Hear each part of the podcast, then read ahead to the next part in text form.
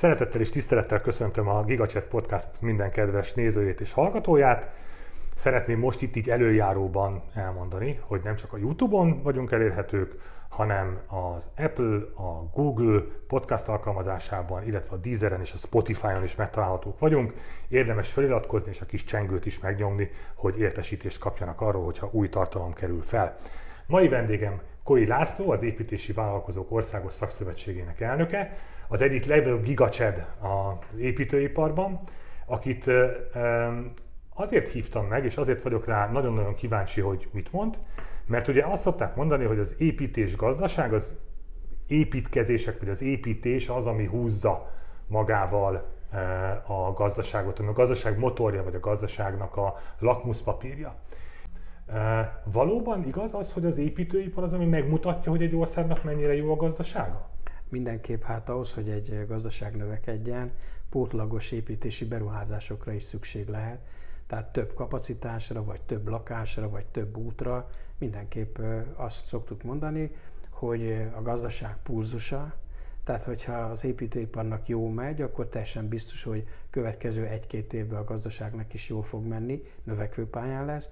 Ha pedig az építőipar csökken, akkor egy-két éven belül stagnálás, vagy lényegesen nem, kisebb növekedés. Nem fordítva van ez, Laci, bocsánatot kérek, mert hogy, mert hogy az építőipar az akkor kap megrendeléseket, hogyha az embernek van pénze építkezni, nem? Tehát, hogy, bocsánat, csak én, én, én kiindulok így a, így, a, így a saját háztartási okoskodásomból, tudod, hogy akkor újítunk fel, hogyha van rá pénzünk, hogyha összespóroltuk rá a pénzet, nem? Ez nem így van így a globális méretekben? Vannak ám ilyen köztes szakaszok, hogy a gazdaságnak még jól megy, de már nem tudsz plusz pénzt beletenni. Uh-huh. És abban a pillanatban, hogyha tartósan nem tetted bele a plusz pénzt, akkor az építőipar egyértelműen jelzi, hogy nagy baj lehet, hiszen a növekedéshez mindig pótlagos kapacitásokra van szükség. Hol helyezkedik el a magyar építőipar így a, így a fejlettségben? Mennyit fejlődtünk, mennyit változott az elmúlt években? Mi általában Nyugat-Európához szoktuk mérni magunkat, mert itt a éghajlati viszonyok, a, megrendelői szokások, tehát azért azért Európának van egy sajátossága, és hogyha Nyugat-Európához mérjük magunkat, akkor több tekintetben el vagyunk maradva, azzal együtt, hogy az magyar építőipar jó adaptációs, alkalmazkodó képességgel rendelkezik, másrészt pedig nem exportorientált. Nem csak rólunk kell beszélni, hanem a megrendelőről is, hiszen az egész építési folyamat a megrendelővel indul, és nagyon szóródik a megrendelői igény, és ahhoz képest a kivitelezői tartalom is. Leginkább most arról kell beszélnünk, hogy egy korszakváltás előtt van az építőipar, és mi ennek az európai küszöbe előtt vagyunk. Tehát a legjobb megrendelők ma már arról beszélnek, hogy körforgásos gazdaság, fenntartható, energiatakarékos, zöld, innovatív, hagy ne folytassam, uh-huh. és az a kérdés, hogy a legjobbak, akiknek másokat is kellene a szakmába magukkal húzni, erre képesek-e is, hogy hol tartunk. És kik a jó megrendelők, Laci? Azok a jó megrendelők, akik beleteszik a pénzt az igényeiknek megfelelően az adott létesítménybe, tehát fontos nekik, hogy későbbiekben, amikor 20-30-50 éven keresztül üzemelteti azt a létesítményt, az üzemeltetés mennyibe fog kerülni. Hát ma már olyan fejlett épületgépészeti, elektronikai berendezések vannak, amelyek borzasztóan kényelmessé és komfortossá teszi nem csak a lakást, Mire hanem az irodát vagy a logisztikát is. Nagyon sokaknak nincs igénye még arra, hogy okos otthona legyen. Én pont ezt akartam kérdezni, hogy jó megrendelők például azok, akik uh, itt ilyen rozsdaövezetekben uh, um, ezeket a korszerű lakógépeket uh, építgetik? A, a, az igényeket és az ízléseket nem célszerű vitatni vagy minősíteni. Nem, nem, nem. Sokfélék vagyunk, tehát, ennek a... tehát mindenhol lehet jót a, a rozsdővezetnek rengeteg előnye van, mert ezek többnyire kinőtte a város, és azt mondhatnánk, hogy majd, hogy nem belvárosban, vagy belváros közelében, Igen. vagy a település központjához közel van. Csak egy innovatív szempontból, tehát amit mondtál, hogy egy korszakváltás előtt áll Igen. A, az építőipar, hogy mert nagyon őszintén én azt gondolom, hogy a 60-as években az a fajta paneles technológia, amivel itt ezek a hatalmas lakótelepek épültek, az igenis egy korszakváltás volt, és akkor ez nagyon modernnek számított, ez egy nagyon előremutató dolognak számított, és én például egyáltalán nem szidom a paneleket, nagyon Óbudán lakom, látok egy csomó panelt, teljesen jók, teljesen jól használhatók, megvannak a maguk kötöttségei, meghatározottságai, de kiállták valamennyire az idő próbáját.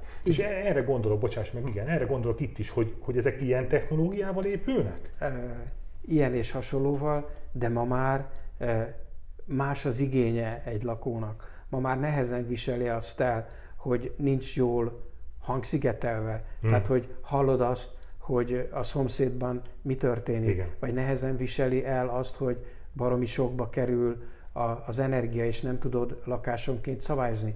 Tehát az, hogy korszakváltás, mindig azt nézzük, hogy honnan ugrunk hova. Tehát amikor ezek a mondjuk úgy, hogy szovjet házgyári elemekből hmm. készült hatalmas lakótelepek épültek, akkor bizony faluról a pottyantós WC-ből került be egy átlagember olyan helyre, igen, ahol igen, öblítéses igen. mellékhelységek vannak, ahol hideg, lift van, víz. ahol hideg és meleg víz van, tehát ez egy őrült nagy váltás volt. Most a nagy váltás abban van, hogy mennyire szolgál ki kényelemben, ízlésben, energetikai elvárásokban, mennyire tud diszkrét lenni, mennyire tudok otthon magam lenni, hogy a környezetet ki tudom zárni. Tehát és ehhez a technológiák megvannak, itt Magyarországon is hmm. megvannak. És használjuk őket, Laci? Van, aki használja, van, aki nem használja. Tehát ma Magyarországon van 4,6 millió lakás, nagyon leegyszerűsítve, és például ezeknek csak a 20%-a felel meg azoknak az energetikai elvárásoknak, amit nem egyszerűen a szabályozó vár el, hanem én magam is egy lakóingatlantól el kell, hogy várjak. Az emberek nem tartották fontosnak azt, hogy, hogy, hogy kevés energiával működjenek a, az építményeik. Most fontosnak Most tartják, igen. amikor a zsebén érzi. Így van, így van. Ha már megrendelőnél tartunk, az állam jó megrendelő, Laci? Van, amiben jó, és van, amiben nem. Tehát nagyon nem jó például abban, hogy elegendő időt nem fordít a létesítmény előkészítésére, kiviteli tervmészségben nem gondolja át, így fogalma sincs arról, hogy az a pénz, amit arra a kórházra, sportlétesítményre, útra rá akar szállni, hogy az elegendő lesz-e, és mire lesz elegendő. Tehát nem volt kellően költségérzékeny az állam, és ez nem csak magyar sajátosság, tehát ezen mindenképp változtatni kell. Abból a szempontból, hogy folyamatosan rendel, biztosan fizet, előbb-utóbb kifizet, ilyen szempontból meg egy jó megrendelő. És mekkora, mekkora piaci ö, részt fed le az állam, vagy fedett le az állam mondjuk az elmúlt években? Azt kell tudni, hogy ha Észak-Európából elindulunk délre, akkor az állam megrendelési részaránya nő. Tehát amíg a skandináv országokban ez 30-35 százalék körül van az összes munkánkon belül, addig eh, Németországban mondjuk 40 százalék, itt a közép-kelet-európai régióban olyan 60 százalék körül is lehet, és Görögországban pedig több mint 80 százalék. Nem is gondolnám. Igen, és hát ebben eh, rengeteg megrendelés van. Tehát hát azért utak, az infrastruktúra, infrastruktúra út, vasút, eh, környezetvédelmi beruházások, vízügyi beruházások, ez mind közösségi megrendelés. És mi lesz akkor most az építőipari vállalkozásokkal, hogyha ilyen 60%-os megrendelés kiesik, mert ugye most beruházások van? Hát teljesen nem fog kiesni, nem. hanem kb. 15-20%-kal csökken. Értem. Az a kérdés, hogy a más megrendelői csoportokból ezt lehet-e pótolni, vagy nem. Milyenek a munkakörülmények ma az építőiparban? Azt nektek erre volt kifejezetten egy ilyen, egy ilyen munkabiztonsági projektetek is. Tehát ma már abszolút nem igaz az, hogy az építőipar koszos, nehéz munkát ad, gépesítve van, a munkavédelem és a munkaegészségügy az nagyon előtérbe került. Tehát nem is kapnánk már egy jó szakmunkást vagy mérnököt, hogyha 20 évvel ezelőtti viszonyok mellett munkahelyi körülmények között kellene foglalkoztatni. Az továbbra is igaz, hogy minél szakképzettebb egy foglalkoztatott, annál többet keres, annál jobban meg van becsülve. Durván 40 ezer emberrel többet foglalkoztatunk, mint 2019-ben, és hát ugye ez egy extenzív növekedés volt. Nem igazán az építőipar hatékonyságát javította az, hogy ilyen pótlulagos erőforrásokhoz, segédmunkásokhoz hozzá lehetett jutni. az építési vállalkozónak jobban megérte a képzetlen munkaerő felvétele, mint hogy gépesítsen például? Igen, pontosan. Tehát az építőipari megrendelés az nagyon tud változni, tud pulzálni. Egy élő munkaerőt érted, ha nincs elég munkád, elbocsátom, felveszed, elbocsátod. Ez ugye a szakmunkásmérnökkel nem mindig tudod megtenni, de ezzel a 40 ezer segédmunkással elnézést kérek csúnya kifejezés, könnyebben meg lehet tenni. Viszont ha megveszel egy gépet, annak az amortizációját akkor is fizetned kell, ha nincs rá munka, és a következő 5-6 évben megtérül-e, ugye ez egy nagy kérdés. Igen. És sajnos minél kisebb egy vállalkozás, vagy valaki önfoglalkoztató, annál inkább ez a mentalitása, hogy távlatosan nem szeret költekezni, beruházni, hanem inkább fölvette az élő munkaerőt. De azzal, hogy segédmunkások tömege jelent meg az építőiparba, még több mérnököt kellett odarakni, hogy határidőre, minőségbe az a munka elkészüljön, így mérnökből sincs elég. Érintetted a, a vállalkozásokat, a, a vállalkozások méreteit. Hogy néz ki ez a, a magyar építőipar ilyen szempontból? Ugye a gazdaság más területein, mondjuk a KKV szférában, és most itt a termelő KKV-kra gondolok, ott azt látjuk, hogy hogy a, a magyar tőketulajdon az nagyon sokat erősödött ugyan, de még mindig, mindig gyenge, gyengének mondható. Hogy áll ez az építőiparban? Hogy néz ki ez a Matrix? Több sebből vérzünk, tehát 30 éves átok rajtunk, hogy a gazdasági rendszerváltáskor az történt, hogy a nagy állami építőipari vállalatokból magánvállalkozások lettek, és drága volt a munkaerő, és akitől csak lehetett, alkalmazotti státuszból megszabadultak, és kényszervállalkozók tömege jelent meg az építőiparba. Ez ma is kísért bennünket. 148 ezer vállalkozás van az építőiparban, az egyéni foglalkoztatókat is beleértve. Ausztriában egyharmad ennyi vállalkozás van, és majdnem kétszer ekkora a teljesítménye egy hasonló nagyságú és népességű ország építőiparának, mint Ausztria.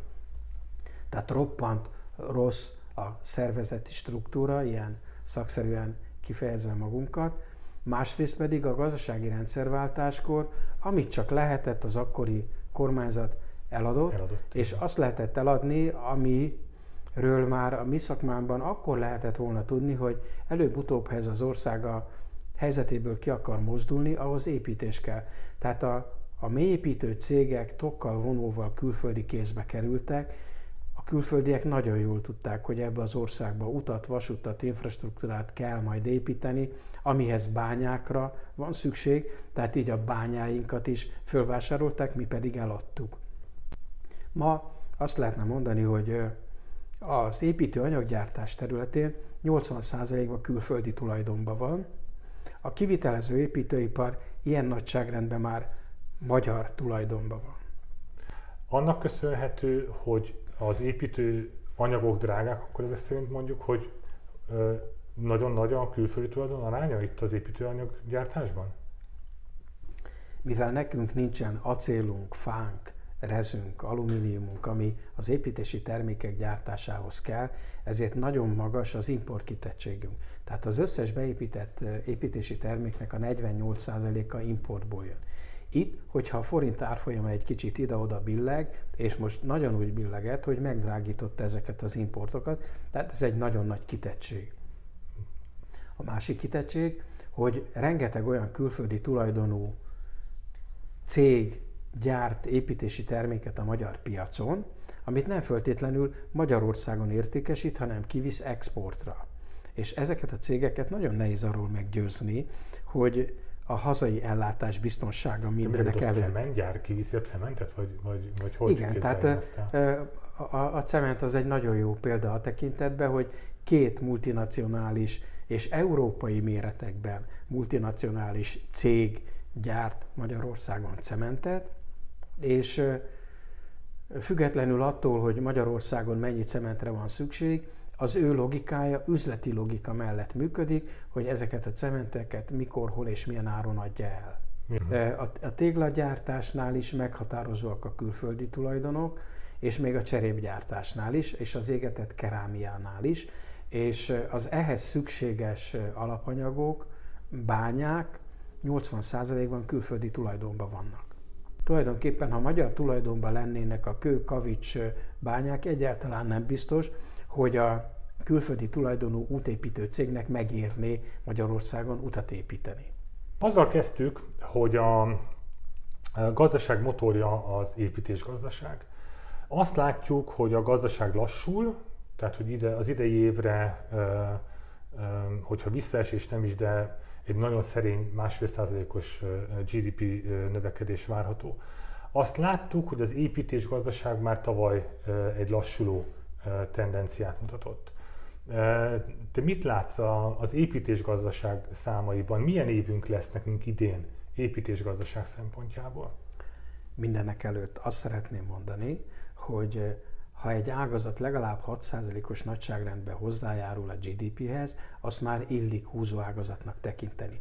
Most, hogyha az építőiparhoz hozzáadjuk még az építő anyaggyártást is, mi együtt, tehát az építés gazdasági értéklánc körülbelül 12%-nál vagyunk.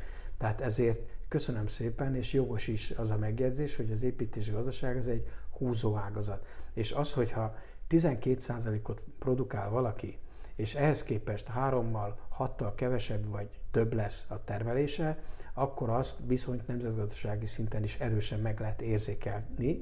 Ráadásul 340 ezer, nem is, 400 ezer embert foglalkoztat az építőipar, tehát foglalkoztatási szempontból is fontos és húzóágazat, hogy mi lesz vele. Az elmúlt években jellemzően az állami önkormányzati megrendelések elvitték a kapacitásnak az 55-60 százalékát. Most, hogy a következő két évben körülbelül 2300 milliárdnyi ilyen közösségi munkát halasztott későbbre a magyar állam, nyilvánvalóan mint állampolgár vagy magánmegrendelő örülhetünk is neki, hiszen több kapacitás marad erre a részpiacra, ahol a lakosság vagy magánmegrendelők vannak. Laci, lefordítom magyarra, olcsóbb lesz építkezni? Még csak azt mondtam, hogy nem kell négy-öt hónapot várni egy jó mesterre. Különösen izgalmas ez itt Budapesten, ahol a fáradt értelmiségi jön, megy és mozog, mert a legnagyobb feszültség mindig is Budapesten volt. Tehát legtöbbet, három-négy hónapot Budapesten és az agglomerációs övezetében kellett egy jó mesterre várni. Én szerintem ez most lényegesen lecsökken, másrészt pedig nagyobb lesz a verseny, aminek az árakra jó hatása lehet rövid távon 2023-ba. De mondtuk is, hogy hosszú távon alapvetően nem lesz olcsóbb semmi sem. Tehát én, mint Évosz elnök, megkérdezek egy építő anyaggyártót, megkérdezek egy kivitelezőt önmagától, senki sem kívánja az árát csökkenteni, miközben, hiszen neki is az összes költsége növekszik, ugyanúgy, mint otthon a háztartásban. Tehát a piac fogja, a kereslet kínálat fogja kikényszeríteni, véleményem szerint valamikor május-június hónapban, hogy itt Budapesten is, ahol a legnagyobb a feszültség, ezek a feszültségek oldódni fognak. E, bocsánat, lefordítva magyarra, ez akkor nem jelenti szerinted azt, hogy összességében az árak csökkenni fognak, az lehet, hogy az építőiparban mondjuk esetleg alacsonyabb fizetések is lesznek, megjelennek az alacsonyabb fizetések adott esetben, mint amennyi mondjuk ezelőtt egy évvel volt, tehát annál, annál olcsóbban lehet majd kapni az építési vállalkozónak szakmunkást vagy segédmunkást, de ez nem jelenti azt, hogy én, mint megrendelő, automatikusan kevesebbet fogok fizetni. A podcast korábbi részében azt mondtuk el, hogy az anyaggyártók az első negyed évben átlagosan 10%-kal emelték az áraikat. Hmm. Május-júniusban rájönnek majd, hogy a piac nem fogadja el, és havi meg két havi árengedményeket fognak kitalálni, hogy egyáltalán a terméke a fogjon. Szemben. A napi árakkal szemben ki lesz rakva, hogy micsoda árengedmény, és a reklámok erről fognak szólni. Véleményem szerint a kivitelezők, tehát a kivitelezési szolgáltatásnál lesz egy nagyobb verseny, és el tudom képzelni, hogy akár 10%-kal is olcsóbban fognak vállalkozni itt az év közepén a kivitelezők, de hosszú távra ez nem lesz jellemző. Ez az év rosszabb lesz, mint az elmúlt 5-6 év közül bármelyik is. E, körülbelül 10%-kal kisebb a rendelésállományunk, itt beszéltünk róla, hogy alapvetően miért. Igen. És a nagy kérdés az, hogy ezt a durván 400 ezer embert tudja az építőipar egész évben tovább foglalkoztatni, vagy, vagy mi lesz velük. E, rengeteg a bizonytalanság. Tehát az, hogy két éves késéssel jön a nekünk járó uniós forrás, és hogy mikor fog jönni, hát, hogy és igen. ezeknek a forrásoknak az 50%-a az építési beruházási célt is szolgálna, tehát ugye ez egy nagy kérdőjel.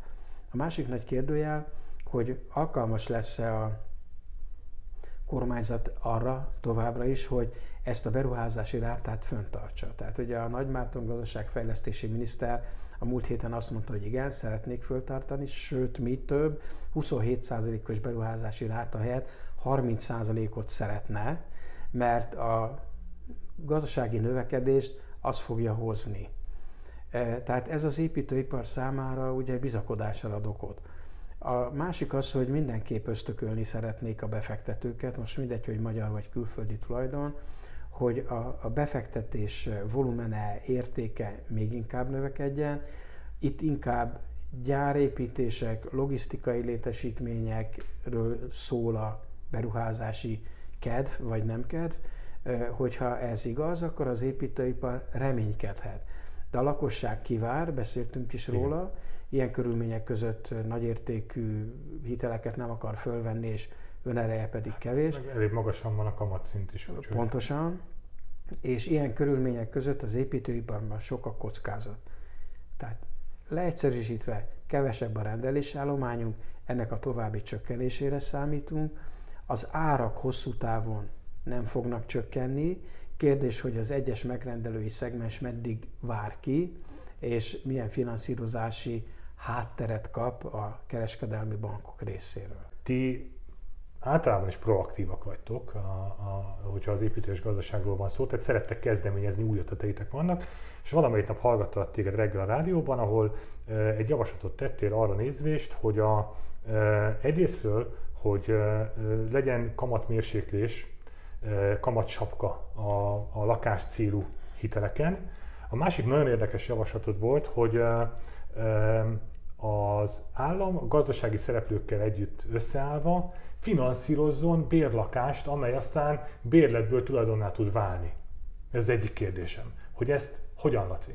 Ennek, ennek a lényeg az, hogy egy osztott tulajdonú lakás vagyon jelenik meg a piacon, ahol a, az állam odaadja a telket, vagy az önkormányzat az infrastruktúrát, a munkaadó esetleg Képzeljem beszáll. el ezt most úgy, bocsáss meg, kérlek szépen, hogy itt Budapesten azt mondja valamelyik kerület, hogy van nekem itt a rozsdaövezetben egy Igen. fél hektárom, egy hektárom, uh-huh. bocsánatot kérek, nem tudom mekkora kell egy ilyen.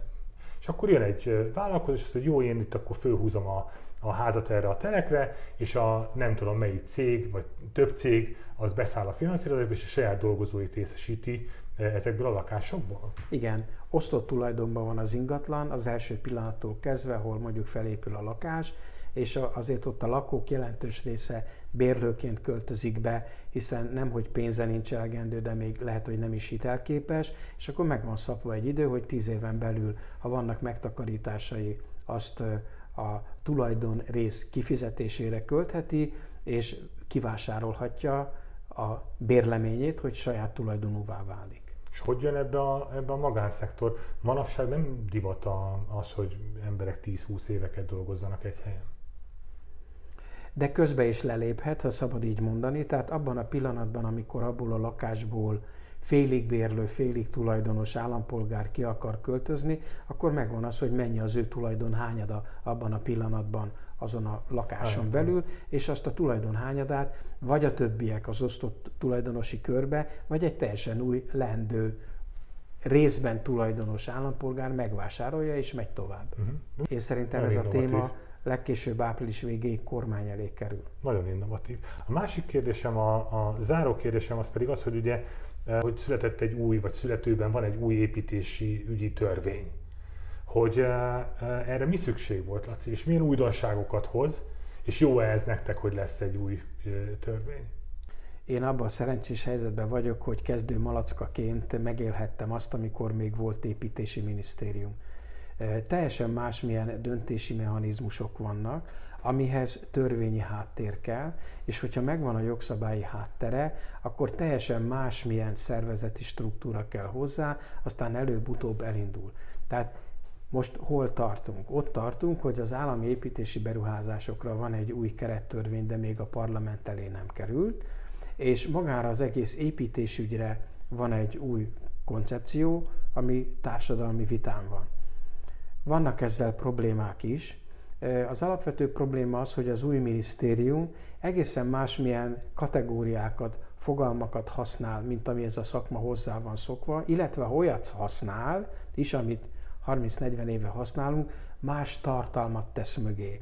Ebbe az építészeti törvénybe négy most meglévő törvényt próbál belerakni, az építési törvényt, a kulturális örökségvédelmi törvényt, a területfejlesztési törvényt és a köztestületi kamarákról szóló törvényt. Tehát mondtuk is a miniszternek, hogy a nagy baj az, hogy, hogy maga a jog, jog előkészítő minisztériumi kör mást ért a kategóriák alatt, amit a szakma megszokott, és egy mérnök ember pedig rendszerekbe gondolkodik, meg megfelelő mélységbe gondolkodik, és nem találja önmagát ezek mögött a kategóriák miatt, és ezért hát érzek egy ellenállást, egy feszültséget, egy fásultságot, tehát sokkal több párbeszédre van szükség a, a kormányzati szereplők és a piaci szereplők között. Valójában, ha, ha egy új jövőképről beszélünk, és ugye erről is szót Igen. váltottunk, hogy egészen másmilyen kihívások előtt van az építőipar, csak közös jövőkép lehet a legnagyobb megrendelővel, és annak az eszközrendszerét is együtt kell összerakni. És ez most in progress?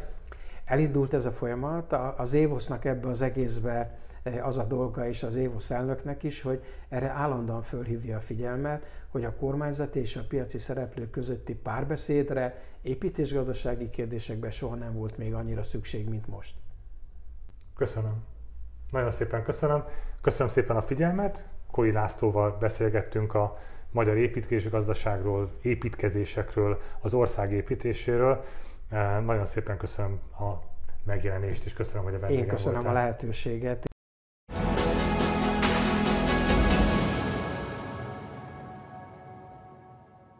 Műsorunkat támogatta a Hungaro Consulting.